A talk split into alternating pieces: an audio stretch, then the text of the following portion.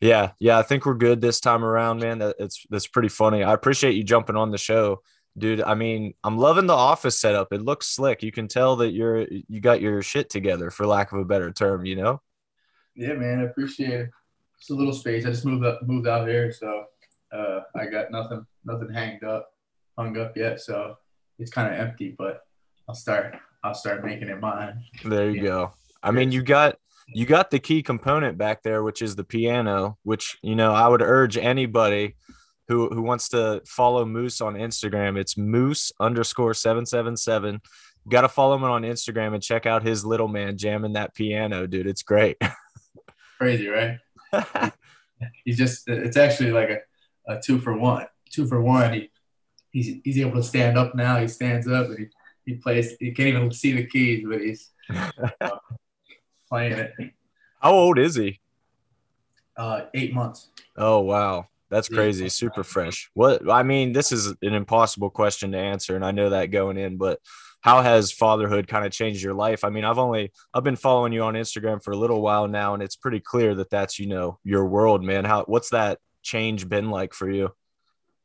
Uh, it's it, has been a huge change, but you know it's, it's definitely it's definitely a blessing. Uh, but I mean, it, it, there's a lot. I mean, what you know, when he first, you know, when he first was born, it was tough, really tough. You know, obviously you have a newborn, you, you're not getting any sleep. You, you know, trying to figure out all these all these little nuances and things that you, you never even thought of before. Because you know, before you're kind of self-absorbed. You know, what's best for me? What do I feel like doing? What I feel like, you know, going to eat right now. You know, then your whole life becomes, you know, this baby won't stop crying. You know, what, what do I need to do? Do I need to burp them? Do I need to feed them? Do, like, what's going on? You know, all these little, all these little things. You know, um, so that's that's that's the first part. But then as he as as he got older, you know, he starts communicating and he starts kind of giving you that feedback. You, re- you really start to appreciate it, kind of kind of look at life a little different, and uh, also learn to, you know, kind of appreciate your parents and all everything they've done for you, and you know, things like that. So I'd say that that that's been the main thing. Just kind of looking at my son like, wow, man, my, my dad, you know, had me around this age, or maybe a little older, but a couple years older, but he was kind of in the same same predicament. My dad was fighting as well. He had, he had a kid, and um, you know, had to take care of him. And so it just made me kind of step back and like, you know, give my pops a, a thank you. You know. Oh, that's awesome, dude. Yeah, I wasn't aware of that, man. And and I'm not I'm not a father nor am I a fighter, but I would imagine that being on a career path like this, like fighting, you see so many dudes say, you know, if you want to get to the top, it has to basically be your whole life. Like you have to be all in, you have to be 100% bought in. So I can't imagine how hard that is to balance new fatherhood with an actual fighting career. So like what what challenges have you kind of come across with that and how have you been able to navigate it? Yes, I think that's definitely a, a, a, you know hurdle for a lot of people. My, my dad was a boxer, and uh, at a certain point, he had to kind of put that on hold for for us, you know, and uh, you know he, he was working as well, you know, trying to save up money and obviously give us everything, you know, that that that, that we needed. So th- there's obviously a, a hurdle there, but also like you said, fighting man, it's a it's a it's a tough sport, tough on your body. You know, you're after you get done training, you just want to go home and yeah. rest, you know, relax. But you know, when I come home, I got an energetic kid ready to ready to play, so I have to also have to be ready to, you know, make time for him. Um, but for me, it, it, it, hasn't been the hardest because, you know, I've been able to, um, you know, I started a company. I'm able able to have different sources of income, so I'm not, you know, working a full time job. I, I couldn't imagine you know, having a kid, work, working a full time job, and you know, trying to be a good father. That that, you know, my dad was doing that. I'm sure a lot of other fighters are, are doing that. Um, so just fighting alone and then coming home and having time with the kid, you know, for me, it's it's a blessing that I'm able to kind of uh, uh I got stuff going on where I'm able to make some money and, and pay the bills and also, you know, have a lot of free time. So it's kind of a, it's just a great, especially here at State College, it's a great a great situation for me. Yeah, man. For the family. No, that's incredible. And, and for people maybe just joining the podcast or just getting caught up, this is I'm gonna I'm gonna probably butcher your last name, man, and I apologize for that. My last name's Homistek, so I'll I'll like make you feel a little better about it because everybody always messes up my last name too. So now it's like my chance to ruin somebody's last name. But we're here with Musa Al Sulaimani, and that was, uh, that was really good. Nice, nice. I'm proud proud of myself right now. So he went to Penn State. He was the 2019 national champion boxer out of Penn State, two time All American. And now he's training at ATT Happy Valley alongside, you know, all those studs there Bo Nickal, Anthony Cassar, Jason Nolf, all those guys there at ATT Happy Valley. And he's 1 and 0 in his young MMA career.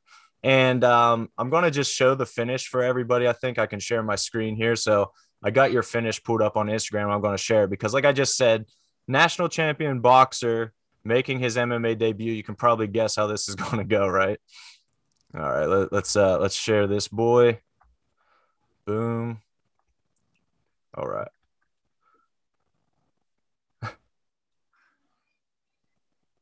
yeah, exactly what you expect. Boxer making his MMA debut. He goes out and guillotines a dude. This is beautiful. I think also I know there was no audio on that, but if you do play the audio, one of my favorite parts is I think it's your opponent's corner saying he doesn't have it, he ain't got it, he ain't got it. So it's just it's kind of funny because obviously you had it, but dude, that that's crazy because it just goes to show kind of the training there at ATT Happy Valley, right? Like I expect obviously anybody who knew about you going into that fight thought it would be a knockout or mm. you know that you would handle the handle it on the feet, which you did wobble him right before that, and that's kind of why he shot. You can tell from the video, but but what was it like to go out and get a freaking submission in your MMA debut? Oh, it was it was it was crazy. It was cool, but just like you said, you know, goes back to the training, and it's kind of uh, to add on to that. Uh, Bo that night wound up knocking his guy out. Yeah. So he he's obviously a great wrestler, and then he got the knockout. And then, you know, a little before that, I, I submitted the guy as a boxer. And obviously that was kind of the, the thing that night. The commentators were saying, uh, you know, the boxer got the, the, submission and then the wrestler got the, the knockout. But yeah, that just kind of, kind of shows, you know, how we have, you know, a lot of really talented specialist uh, guys at, at the gym and we're kind of, you know, picking, picking each other's brains and, and um, we're, you know, we got people from ends of the spectrum, and we're kind of you know starting to come come together and kind of cross try to cross those paths. But the, the submission itself, I mean, it was it was, it was awesome. I mean, it was, a, it was a crazy experience going from boxing to MMA. Um, you know, it was in the ring, so it was it was I felt right at home in, yeah. in, that aspect. But just just all the just all the training and everything. I mean, I went in really confident and uh, ready to go. I mean, even I mean, definitely in, in the beginning of the fight came out wild, you know, threw a big shot. And it's sometimes when when things are a little unorthodox, it, it kind of throws you off, you know, because obviously I've gone against maybe a sharper technical boxer in that way. And sometimes they'll come really sharp and, you know, you got to be on your P's and Q's. But this guy just came swinging, really no technique. But in a way, sometimes that can be difficult because you're like, dang, I haven't seen this since, you know, the amateurs really young when we had guys just swinging, you know, and you know since then, you know, you, the level gets pretty technical, and so when he came out swinging, I was like, all right, this is a little different than what I'm used to, but you know, I'm used to seeing the punches coming, kind of avoided it, and you know, kind of engaged, and then, at, like you said, after I hit him, he shot in, and then that's when everything that you know, all the new training with Bo and uh, our coaches, Coach Marcel, and all our other all our other guys in the gym, you know, just going with them and kind of just click, sprawled out, jumped on the guillotine. I actually kind of had I had a when I sprawled out and I had him, I was thinking in my head, all right, I'm gonna just push the head, let him back up, and it was like, you know what, like this is MMA now. Let me let me just let me just get you know knees deep right now and just That's hilarious, man. Because I mean, most boxers transitioning over would do exactly what you said, you know, avoid the ground at all costs. But I mean, it just circles back, like you said. Coach Marcel obviously does an incredible job with you guys there at ATT, and and mm-hmm. it's cool, man. What I think is really really awesome about what you guys have going on there is you you basically said it, but it's like Bo, obviously, his wrestling, you, you, don't get much better at wrestling than Bo Nickal and the rest of the guys you have there. You know, all these national champions, that's, you know, as good as it gets for you. And then you're bringing the boxing side, the stand up. You guys, your stand up coach as well, obviously, is incredible Muay Thai. It's, mm-hmm. it's a really interesting blend of people for, for somebody like you who a national champion boxer coming into MMA, everybody would know right away what's he need to work on the most? Probably his wrestling I mean, what better way to get wrestling, you know, to get up to speed wrestling than to go with Bo Nickal every day, man? What's that? What's it been like for you that process in terms of did, did it feel like you got thrown into the deep end, you know, too quickly or was it just from day one like okay man this is where i'm at now i got i got to learn or i'm just never going to develop no you know i didn't I, I, didn't feel like i was you know thrown in too deep um, because obviously bo's a great great great tra- training partner uh, great to work with, and uh, you know, he kind of brought me in and uh, started showing me the, the, ropes early. And I had a lot of other guys. Um, you know, my buddy Levko, who was a wrestled at Penn State, he took me in even a little bit before then and really showed me the ropes, the technique, uh, true wrestling uh, technique, and things like that. And then, you know, we have our coaches, Coach Marcel, Coach Ton, and um, it, it, really wasn't a, uh, uh, a, a, crazy transition. But but like you said in, in, the beginning, I'm, you know, I saw it as a great opportunity for me. You know, I mean, I've I've I've I've fought all my life. You know, so it's not even though it's a different um, you know martial art and you know wrestling compared to boxing. Um, I think a lot there's a lot of crossover in terms of the mentality you have to have, the mindset. Um, and um, so a lot, a lot of that carried over, and that's just that competitiveness to to want to compete. But then obviously there's, you know, there's levels and there's there's steps that you have to take take when learning something new, and um, they did a great job of kind of just, you know, bringing me in, bringing me in little by little, you know, learning new stuff every day, starting to go. And there's there's also there's tons of guys in there from, you know, jujitsu to wrestling, um, all kinds of different levels. So you kind of you kind of build your way up, you know. Absolutely, man. What made you choose, you know, going for a career in MMA versus pro boxing? I mean, that's kind of the obvious transition for you. What made you kind of come this way? Yeah, I had a, I had, um, you know, some some people reach out and try to get me to sign with a, a, a boxing promotion, um, but uh, the, the well, one of the reasons, you know, I, I got to know Bo for a little bit. He kind of shared the you know his aspiration in MMA, and um, I thought that that was really interesting. Um, and then about my my senior year of college, I started you know getting into wrestling a little bit. You know, where I'm from, Philadelphia, wrestling is not a big thing at all. You know, my high school we didn't even have wrestling. Wow. You know, I mean, we didn't have it in middle middle school, any local rec centers or anything. We had there was no wrestling. You know, it's all all boxing, football, basketball. Um, so growing up, I just was not exposed to that. And and then uh, when I met uh, Bo, you know, I, I, started. I went to one of the matches, and I'm like, damn, this is cool. This is a cool environment, especially yeah. at Penn State Rec Hall. I'm like, this is this is awesome. Like, I wanna, I wanna, I wanna get involved, like learn something new. So I went to uh, I went to the club Penn State uh, club. Started working with working with some of those guys, um, and they kind of showed me the ropes. And little by little, I just kind of fell in love with it. You know, started naturally pick, picking some things up, and then um, from then, you know, Bo shared his, uh, you know, his future uh, goals in terms of, you know, going into MMA, and I kind of just see it as a uh, as just an oppor- opportunity. Um, you know, in boxing, a lot of times there's guys that I grew up with, you know, that were 16 years old, 17 years old, they turn pro right away. They don't, mm-hmm. they don't take the college route because a lot of those guys, especially where I'm from, they're either they go right into working or they they they turn to fighting and they need to pay the bills. So they're not going to wait until they're you know 22 or 23, 24. They're going to go right, you know, either try to go to, to the Olympics Olympics right away and then turn pro.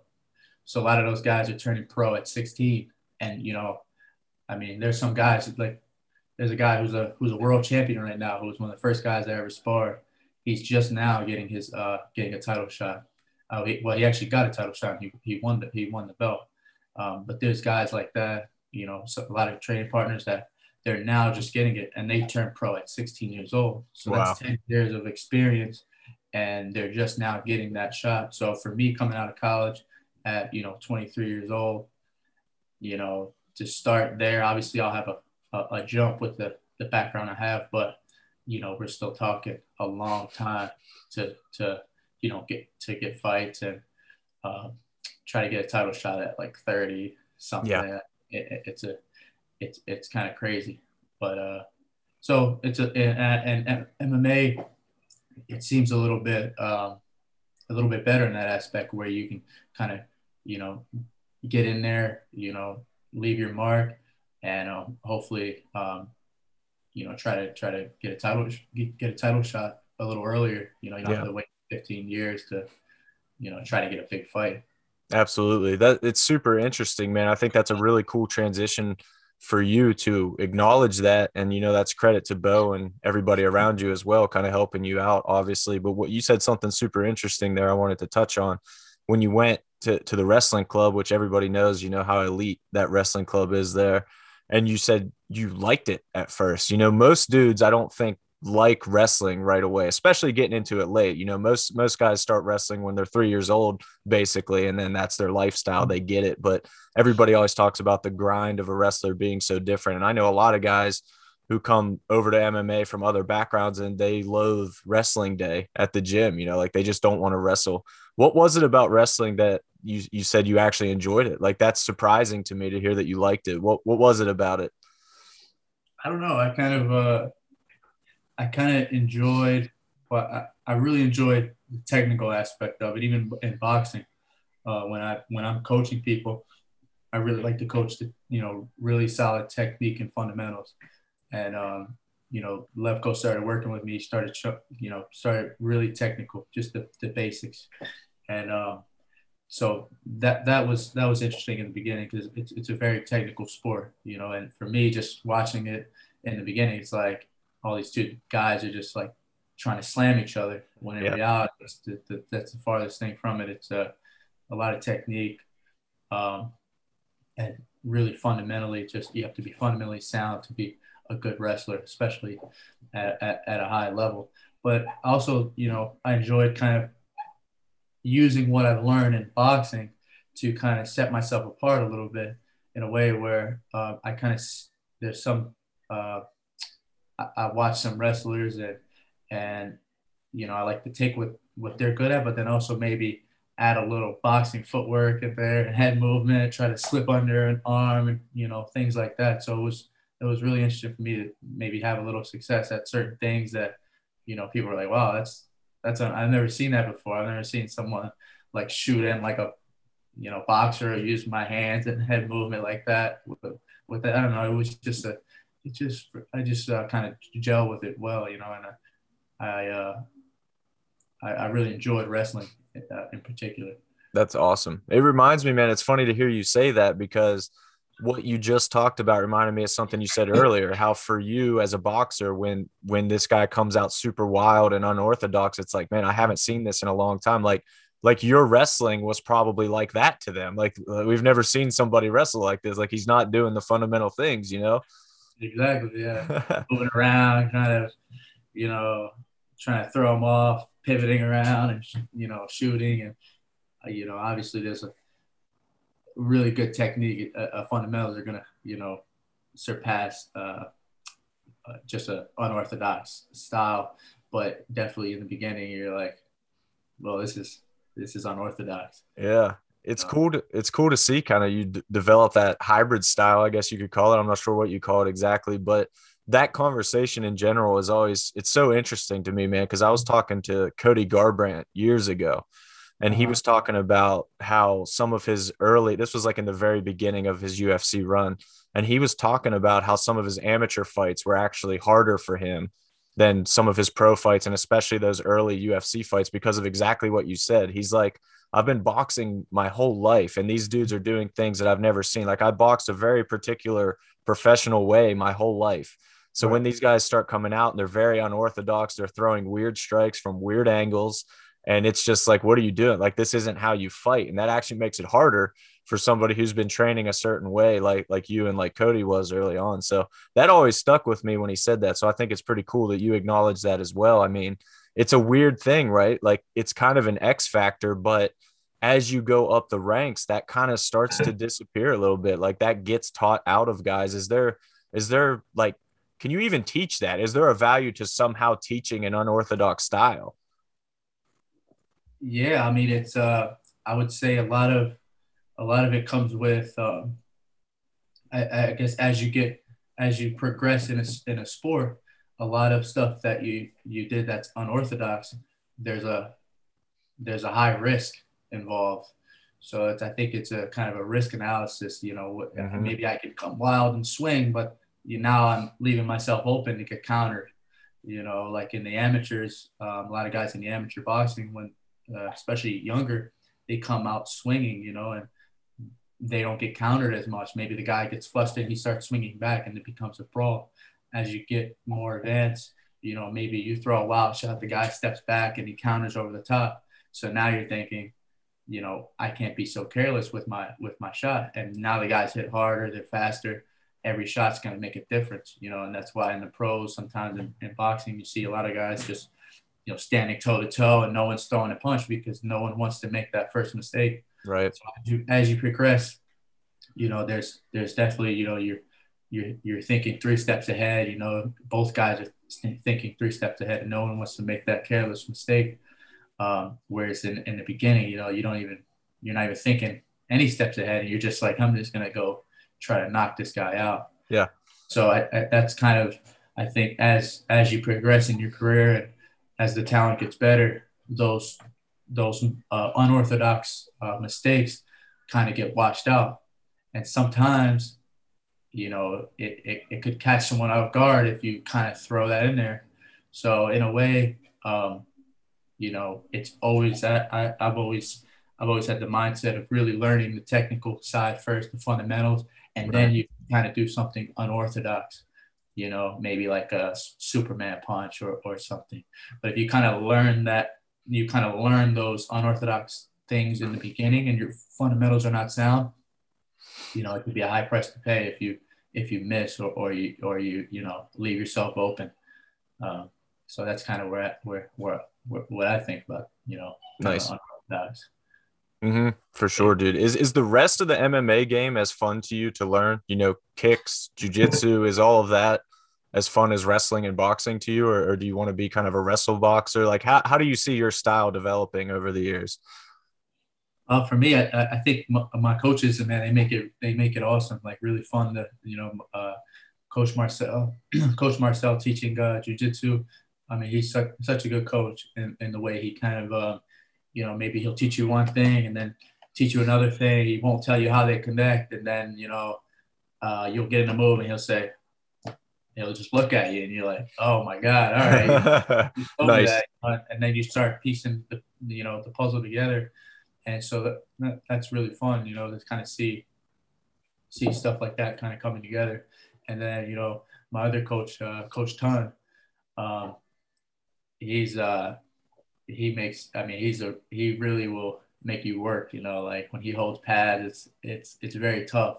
So um, you know, it may be discouraging for a, a lot of people in the beginning, but when you see the reward, you know, you see yourself getting shape and and stuff like that, you you you appreciate it. So I definitely appreciate, you know, the the the aspect that he brings to our, our training, and um, yeah, just the, the kicking and, and, stuff like that, man. It's uh, it's very different for me. Even I would say sometimes more than wrestling, because in boxing it's all about really keeping a solid base and every movement you you never want to be off balance. You always want to you know, always be able to shoot a punch at, at, any second.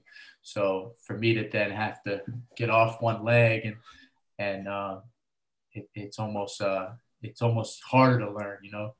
And uh, but for me, like a challenge like that is, is exciting, and it, and it, and it opens the doors, you know, seeing a lot of different counters. Like instead of a step back right hand, step back kick, you know, there's it kind of opens the doors, and that that that's always uh, fun to learn. Mm-hmm. And then you have some crazy, some kind of crazy kicks every now and then. We, we just for fun go over. Obviously that's fun, but uh, yeah, I, I enjoy I enjoy it all. I enjoy piecing it all together. And, nice. Uh, yeah. So we won't be seeing any, you know, spinning wheel kicks from you for a while inside the cage, at least. Hey, Mike. you never know. Yeah, never know. I mean, if I would have said that my first fight, I would have finished the guy with submission. Uh, you know, if I if I if I could have guessed that, I would have been lying if I said oh, I thought that would have happened. So uh, who knows? You know, I've been working it a lot, so a lot of kicks. So nice. I could definitely add that in. Do you train in the gi, or is it mostly no gi, or or how do you do it? Uh, we do a little bit of both, um, but uh, a lot of times no gi. Um, but yeah, we, we have gi days, no gi days. Um, um, aside from our aside from our trainings, uh, they also we also um, our coaches teach classes as well. Mm-hmm. Uh, just just strictly jujitsu classes, and you know we have all guys from all, over and, and, ladies. You know we have a few ladies guys all over come and uh, they have practice every, almost every night, and uh, they have gi days, no gi days. So sometimes I'll uh, join in on those practices um, just to get a, a, different feel. You know. Yeah. No, that's awesome, man. I think for anybody anybody listening, ATT American Top Team, Happy Valley, there.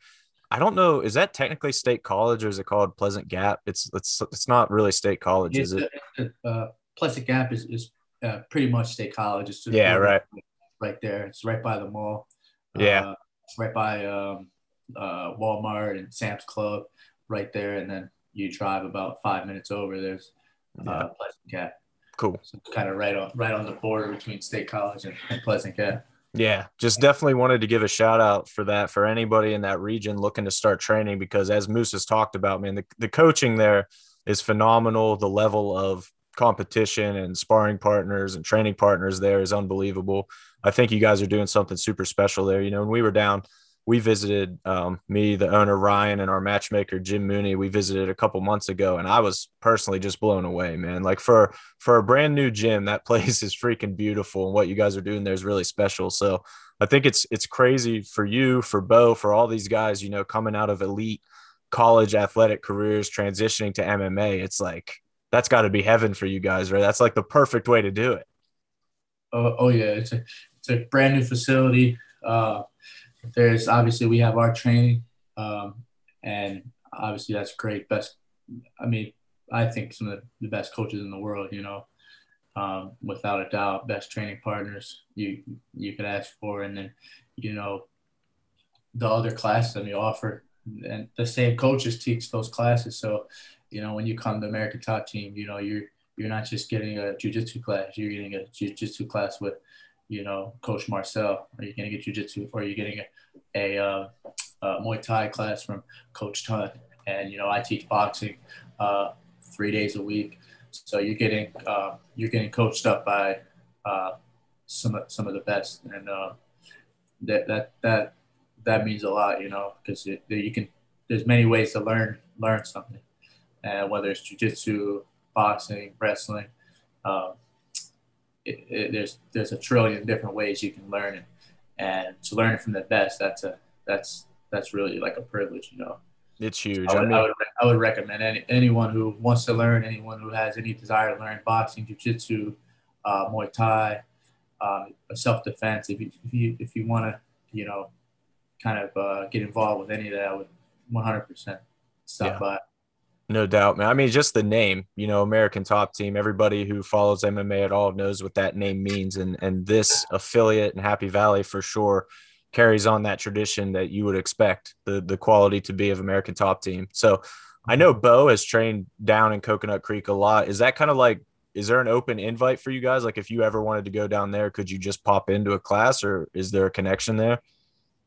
Yeah, I believe they, they, uh, there's a there's a con- definitely a connection between just through American Top Team and then uh, Bo connect, connection with a lot of coaches down there. So does our coaches. They they have a kind of an open door with a lot of those coaches down there. So and uh, sometimes the, the guys from there will maybe come here and uh, we'll go up there sometime. So yeah, it's a it's kind of uh obviously we're an affiliate, but definitely we can uh we same can family. They can come down here and train, and it's it's it's a big family. Right. That that's crazy, man. I love, like I said, you know, multiple times. I just love what you guys are doing there. I think the quality of fighter is going to be very evident. You guys are all still so young in your careers, which is the really cool part. Is that we're kind of at a place where we can watch your careers really take shape and how it's going to plan out. And you mentioned Bo kind of having a map and outline that he was sharing with you, kind of for his career, which made me wonder, you know, where where do you want to go with your career? How do you see this play out? What kind of speed do you want to take it at? You know, what how are you mapping out your MMA career? Yeah, I uh, right now obviously just uh, kind of put everything together, develop that style, take uh, you know all the years of boxing that I've I've done, kind of start gearing it more towards MMA. Obviously, you know, build my wrestling skills and repertoire, and then also the jujitsu, and then just start to start to put put that game together. And while doing that, you know, obviously get a uh, a handful of amateur fights just to build build that uh, that experience. I think that's sometimes one of the most important things, just to have the, that experience. Uh, so hopefully, uh, you know, get get a handful of amateur fights to, to until I really feel comfortable um, with you know my style, and then you know hopefully try to uh, turn pro. That's perfect. And I know we texted about this a little bit. I didn't want to just, you know, bring it up on the podcast out of nowhere, but Moose was actually planning to fight for us on February 5th at Brawl in the Berg 10. So this is kind of why why we're talking, you know, why he's on the podcast. If anybody's like, you know, why why this guy from Happy Valley? But besides the fact that he's in Pennsylvania doing great things, you know, he was actually going to fight for us February 5th, but unfortunately had a little bit of a setback and and may need a little procedure to get tuned up before he's ready to roll, man. I can't like I'm trying to put myself in your shoes, which is usually what I do, you know, all the time. Like I always try to say, like, what are what are they feeling? What are they going through before I react to it? And like for you, man, just starting out, coming off that huge win, like what a what a terrible time, right? To need a procedure and not be able to just c- continue your career and keep that momentum rolling. Like, how are you going to deal with this time off and this little pause? Because I know you're ready to go. Yeah, for me, I I I, um, I feel best when I when I'm active. Uh, even when I was boxing, I uh, if, I mean, as soon as the fight ends, I'm like, if they would put another fight right in front of right now, this would be the best time because obviously your adrenaline's going. You're like, I, I can take on anyone. Yeah. And, um, but you know, so I had that one fight, and then you know, obviously you came to me with that opportunity, and I was like, you know, let's let's do this. Let's keep the keep the ball rolling. Uh, you know, maybe take a month or two in between and just keep keep it going. Um, so when when I had uh, you know when I understood I had to get this uh, this surgery. Obviously, it's a it, it, it's unfortunate, but uh, you know I've, I've had setbacks uh, in my life all the time, and I just I tend to not look at the negative side of it, uh, and just tend to look at the positive. So for me, it's a it's a chance to uh, you know obviously the surgery will help me uh, physically, but also uh, it, it, the time off will allow me to really recover and uh, it, it shouldn't be too much time off to where I can't start running and, and doing things like that and focusing on, on other things that I can work on, you know, maybe hit the weight room and, uh, you know, things like that before I can start getting back into sparring and, and then hopefully right, right after I'm cleared to go, um, hopefully just start fighting again. Yeah. Yeah, that'd be sick, man. And, I mean, we do, uh, you know, I'm just going to throw it out there. We have May 14th in Johnstown. If everything goes perfectly, you know, I think Johnstown is obviously a perfect fit for you guys, for your whole team. That's right down the road. You said you used to train there a lot, you used to box there a lot. So you guys, I think ATT Happy Valley could absolutely do work at, at a Johnstown show. Yeah, that'd be awesome, man. We used to go out there all the time and, uh, uh, you know, box some of the guys out there. They had like a warehouse where they trained. And, um, they had some good work out there. So it's it's close to home. I'm sure we can get a you know a big showing from the, the home you know home crowd. But that that'd be that'd be awesome. I mean, hopefully everything goes well and I'll be ready to go by then. If not, then bring the next one off. Definitely, man. You you mentioned you know hitting the weight room, which made me think of something I saw. You know, you boxed at 175, I believe, in college, and I saw this graphic. I forget where I even saw it, but I, I was just kind of doing my research, you know, doing my private detective stuff for you. But uh, I saw this graphic, and it, the question was the most weight you ever cut, and you and it said 10 pounds, which is an extremely low amount by MMA standards. Do you think that like you're fighting at welterweight. Do you expect to get a little heavier than 180 in your off time and cut down, or do you want to kind of just stay in that 180 range? Yeah, I mean, uh, uh, I guess for now, I guess the weight cut for me is not a not a huge uh, concern. I um, more so I think that the technique and and everything like that plays a much bigger factor at this stage than than weight. So that's kind of where I'm really focusing on on. You know, my last fight, I, I fought at 175. About the last MMA fight was 175, and the guy came in like 175. I came in like 171 or mm-hmm.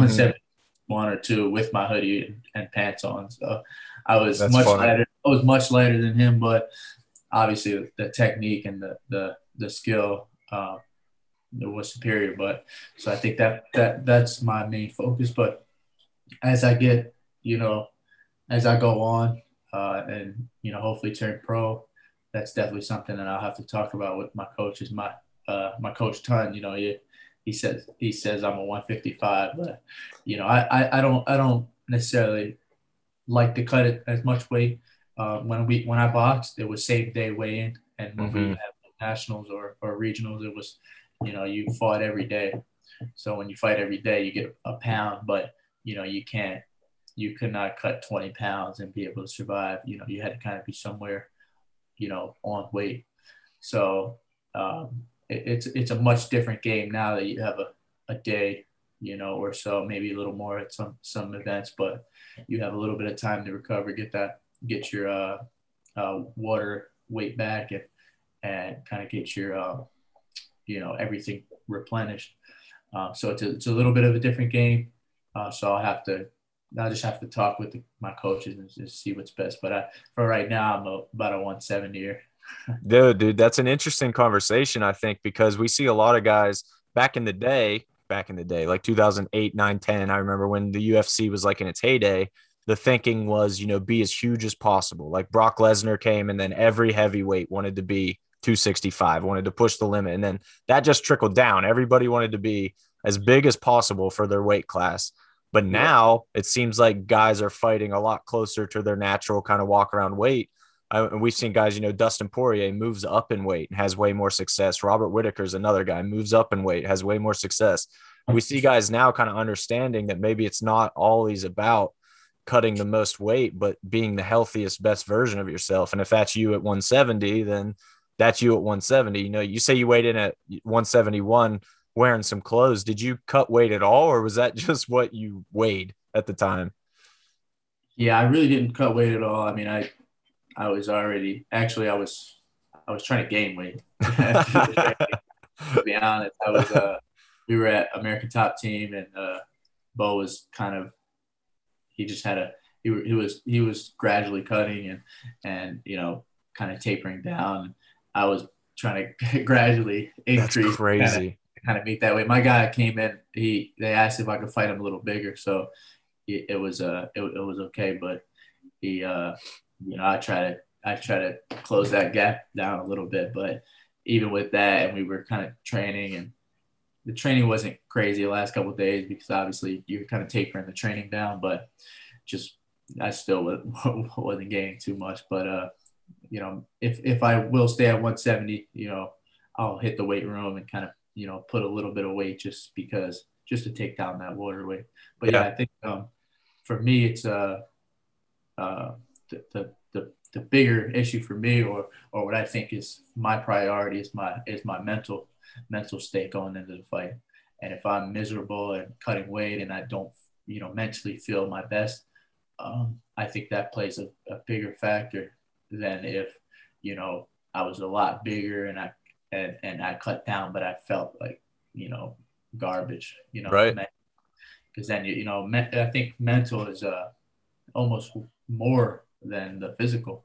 Eh, a lot of times because if you if your mind doesn't tell your body to do it, you know, it, you'll just you'll just stand there. Yeah. There, so I think for me, that's that's the that's the bigger issue. That's obviously the you hear so many quotes, so many cliches. You know, fighting's ninety percent mental, ninety nine percent mental, however they usually say it, but it's absolutely true, man. That's what everybody I've ever talked to in this space will will tell you that.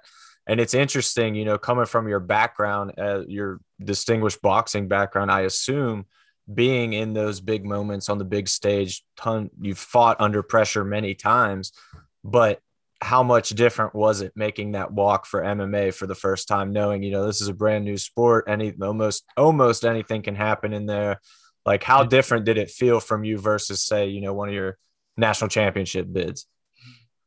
Yeah, it was. Uh, I mean, obviously, the there's a lot that carries over. Um, you know, I, I say to myself, you know, I've been here before and I have. So it, it, it you know, it, it, was, there's a lot that, you know, carried over, but in a way it was a, it was a crazy experience. You know, it was a, it was, it was pretty surreal. I mean, just, uh, just hearing it's totally, it's just much different. I mean, even just walking out with no shoes, you know, feel the cold ground. It's just, it, there's little things that you don't think of that, um, it's I've been boxing for so long that I, there's little things that I'm used to that were just totally different, or even just the the wraps, the way they were wrapping my hands, you know, and I was, you know, going back and forth with them, making sure they do it certain ways, but they, you know, just the way they were, uh, you know, you have those gloves and everything like that. But um, yeah, I mean, and, and, you know, there was a funny, funny part of it where there were in the beginning when the uh, the official was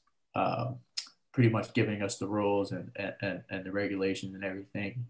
And he, it, it was so, it was, I remember just, you know, hearing him talk and just think like, this is nuts, you know, is, it, it, was like, you know, flying knees, uh, just, I mean, I, I can't say exactly what he was saying, but he's like, you know, I will, I won't stop this fight until, until someone, uh, either it goes to the judges or someone is incapable of fighting anymore, you know. And so I'm just, you know, it, it was funny. I remember just in that moment, like just laughing, like this is nuts. At the same time, I was like, let's get it.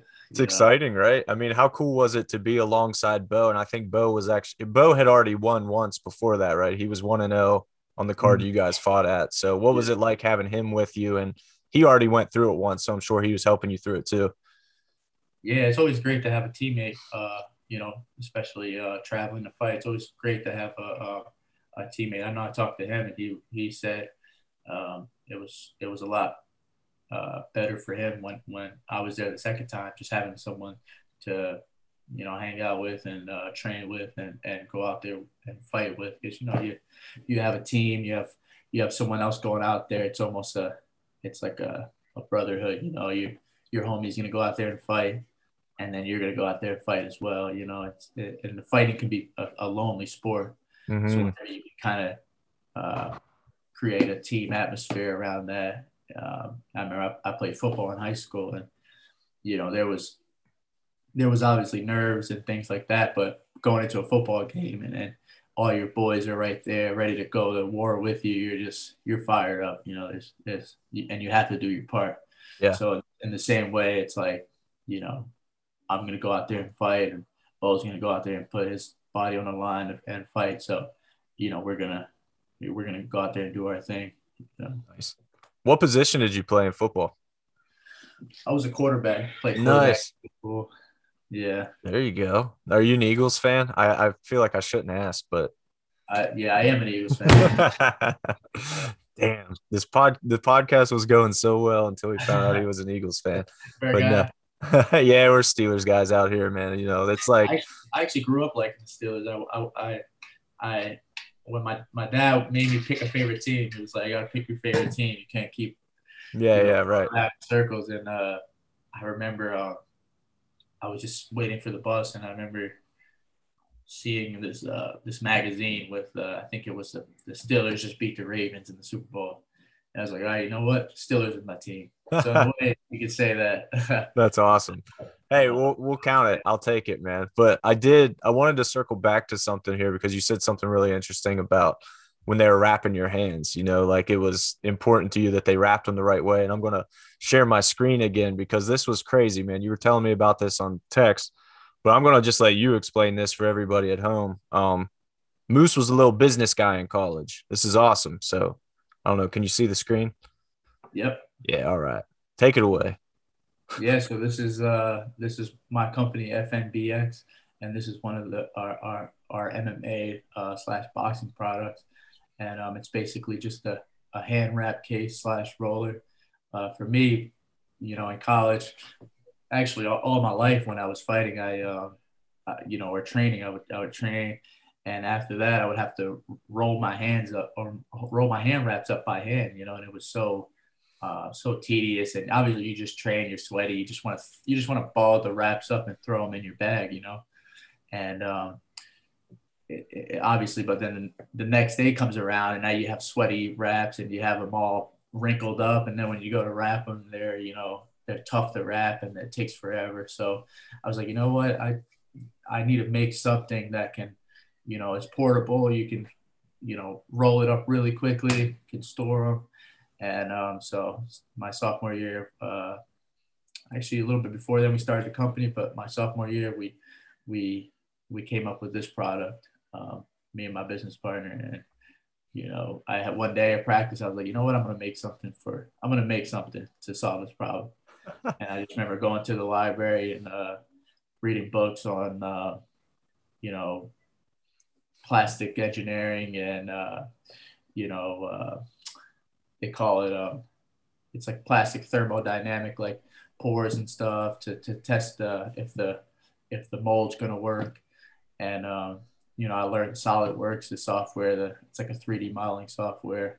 Taught myself solidworks and that that whole i mean i spent months straight just kind of staying up and studying and finally designed this product, sent it to a manufacturer. They were like, "Yeah, this is a feasible design."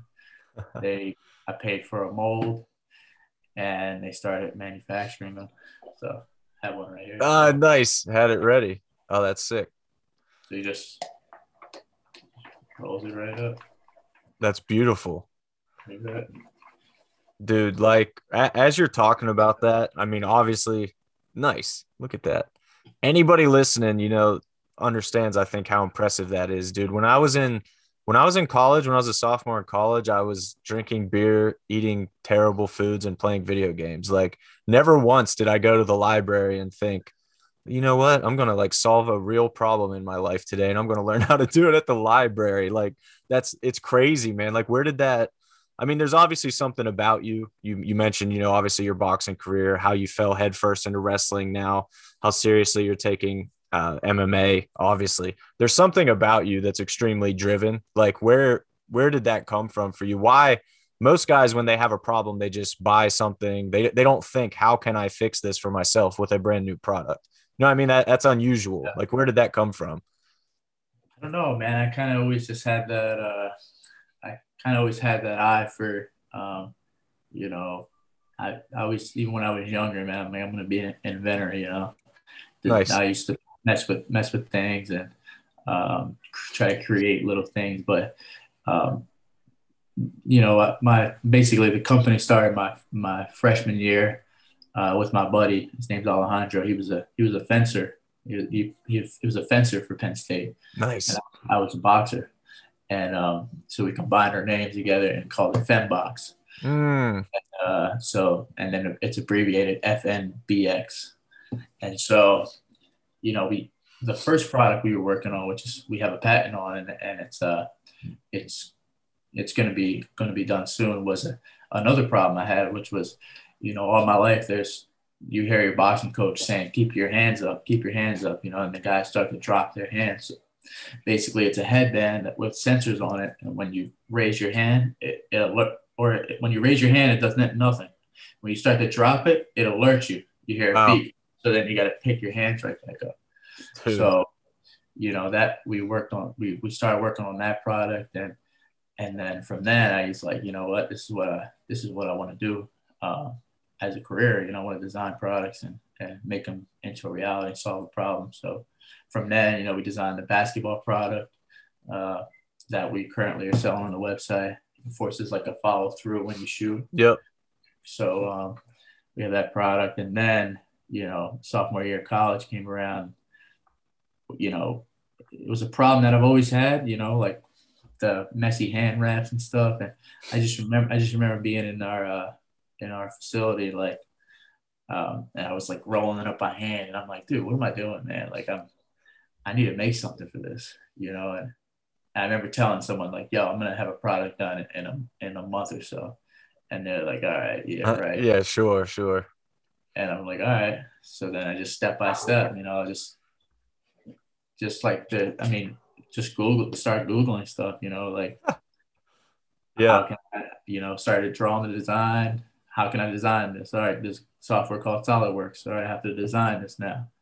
You know, there's all kinds of stuff that you know you don't even think of. Like, there's a hinge right here. It's just a plastic hinge, and you know, you, maybe it's like on they have it on ketchup bottles and stuff like that. But you don't never you never think of that. You know, how how does how is this made? How is this designed? And so then each separate part, I had to then go back like, oh man, I, I gotta now learn how to make a. They call it a living hinge Mhm. design. So then I had to study that, the the dimensions to that, and the plastic properties to make it fold upon itself and not crack. And so it was just a, a never-ending process. But that that devotion to just you know get to the end and and get the product done just stuck with me. So I just kept kept grinding, kept grinding, and finally seeing that final product, I'm like, let's go. Dude, that's it's insanely impressive, man. Are those are they all over ATT Happy Valley? Is that the only way you guys wrap hands there? Yeah, for the most part, I get I give them to I give them to the guys out there. Whoever comes and trains, they uh, I'll, I'll hook them up with one. Nice. That's great, man. And Once you, obviously, once you use it, once you use it, you'll never you'll never go back to rolling your reps. dude. Like one, I think yesterday I gave I gave my I gave this one to someone, not this one, but I gave the one I used to to a guy that was come that came to the gym. He's training with us. I gave it to him, and as soon as after I gave it to him, I was like, dang, I was like, yo, can I borrow that? I gotta wrap my hands. I gotta roll my hand wraps up. you just can't do it the old fashioned way now. You've ruined hand wrapping for yourself, Yeah. But in a good way. You've completely improved it actually, which is incredible, man. So I think you you mentioned it earlier to where you know you have this company and it allows you to train a little more without having to worry, like you were saying, you're making income other ways. So I think that's huge, man. Did, did you think about that actively as you were developing it? Were you like, this could, you know, be supplemental income, this could be my income, or did you literally just want to solve that problem at the time and never really think of it as a career, so to speak? Think a little bit of both. I mean, the first the first problem that the first uh, you know problem that we tried to solve and the first product we made just came from you know I, I was a freshman in college and I'm not even thinking about making money. Right. about you know, but still that that drive to uh, you know make something and make it a reality, you know, stuck with me. So you know we we redesigned this product, but obviously you know, and the product after that was the basketball product, the Flick Glove. Um, I have a funny story about the, the Flick Glove. It was uh we, we were designing the product with the the the uh, the boxing product for the for keeping your hands up, and we basically there's a lot of certifications you have to get to sell a tech a tech product basically or electronic products. You know, Mm. obviously you you want it to be safe um, with the battery or anything in there. So there's a lot of stuff you have to do. So I was like, man, you know what? I gotta I gotta try to make a product in the meantime. So we're not sitting around doing doing nothing, you know, waiting for these certificates and stuff. So certification. So I thought, you know, I used to play basketball for fun, and I'm like, I started asking, you know, trainers and stuff, you know, what's a what's what's a problem like, or or I asked him, can you can you show me how to shoot a basketball? And he started outlining the steps, and the one thing he was talking about was a follow through, follow through in your shot and shooting the ball, or when you shoot the ball, creating a backspin and I was like, all right, I gotta make, I'm gonna make a problem. I'm gonna make a product to to help with this. And then so I came up with the same thing. I I I did like a little design on like a a, a 3D software program, and I had no money, no money at the time at all. So what I did was I was like, all right, I have to, uh, I gotta figure this out somehow. So what I did was I took, I went to the library, and I 3D printed like the molds, like the negative, the negative indents of these of this of the shape of the product. and I then bought this silicone. So between classes, I'm pouring a bunch of silicone into all these molds. Like, oh my uh, god, pouring the silicone into these molds. And my roommate at the time, uh, he was also a boxer. He was coming pissed. He's like, "Dude, man, like you're making a mess, man." Like, he was also he was a, a Marine guy, so obviously he wanted everything a certain way. Sure. Like, Dude, this is disgusting, man. Like, like I'm like I'm like, bro, like just give me like an hour. Like once it cures, like the silicone just gonna be able to rip right up. Like don't even worry about it. Like uh, just give me an hour. Like, and it's right on the right on the, the kitchen table. Oh, and uh, but then when it was finished, I'd squeegee it off, take pull out the little things, and package them myself. We were sending them out in like FedEx. And then after a while, you know, people were were selling hundreds and hundreds and hundreds.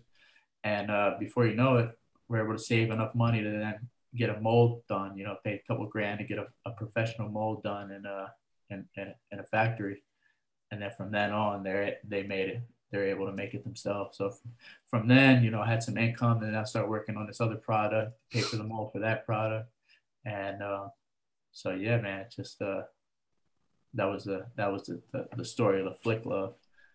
Uh, but yeah, now it allows me to uh, with that product and uh, some other products, just it gives me that freedom to uh, to train and I have to work and and things like that.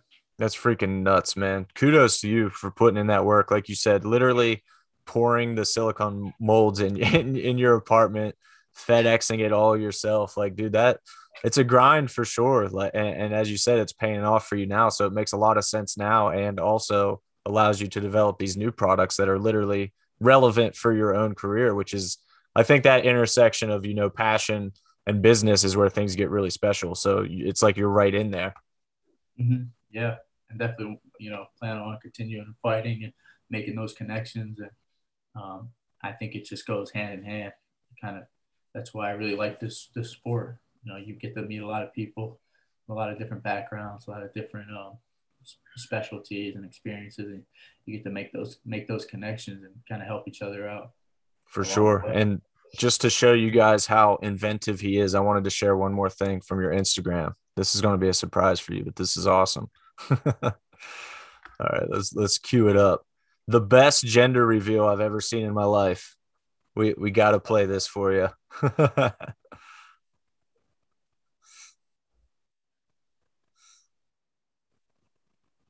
yeah, they had the music playing.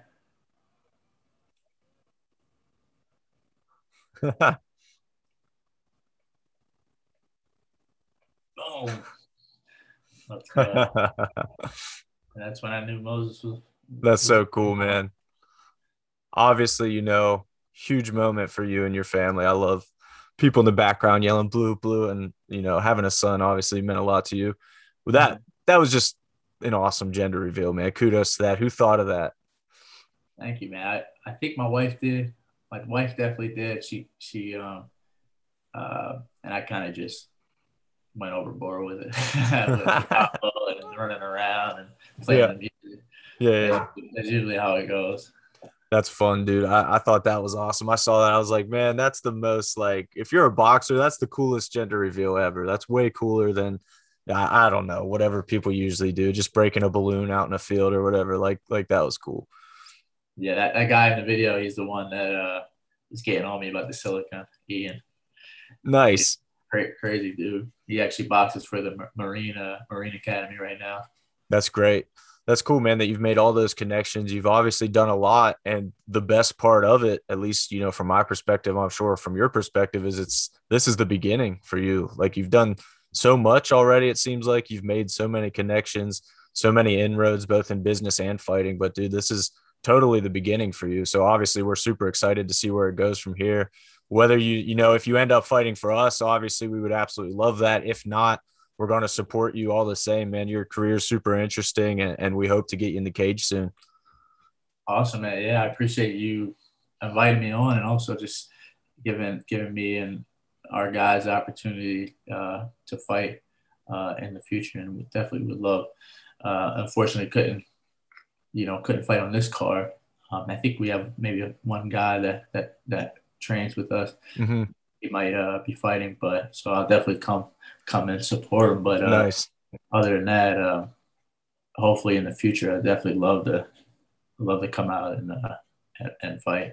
For sure, yeah. Mike Mike Kojanchik, Kojo is on the card, so he's he trains at ATT Happy Valley a little bit as well as uh, React BJJ. So he's good, man. We've had him before actually. He fought he actually lost his MMA debut on our card, but fought a super tough guy, Jay Manning, and took him to a decision. A lot of people thought that he was like super outmatched in that, honestly, but he showed up and was awesome. Like we actually, Ryan and I, our owner, we were just talking about this the other day. It was like, dude, Kojo actually like raised his stock in a loss. Like most people, you know, that usually doesn't happen, but he still yeah. lost the decision, but everybody that watched it that was like in tune with it was like, dude, Kojo is super legit. Like that, he made that a way closer fight than most mm-hmm. people thought. So we're excited to see what he's got up his sleeve, and obviously you and your return. I don't.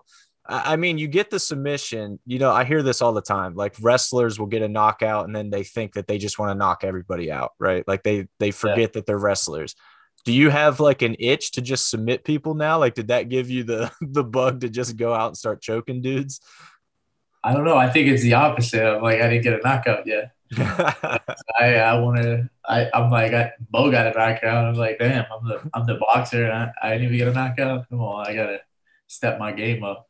Getting outboxed. I, it was it was good to it was just good to uh, have a validation of all the training and uh, you know have a guy shoot and be able to handle that, and obviously finish with the submission. Obviously, that, that was that was uh, that was big. So, uh, but going forward, every fight's just uh, another fight, and take it step by step as the fight progresses. Wherever it has to go, that's where it has to go. But you know, you kind of go in with a game plan. And for me, obviously, I have a, a background in boxing. Obviously, that's going to play a huge role in in how I fight.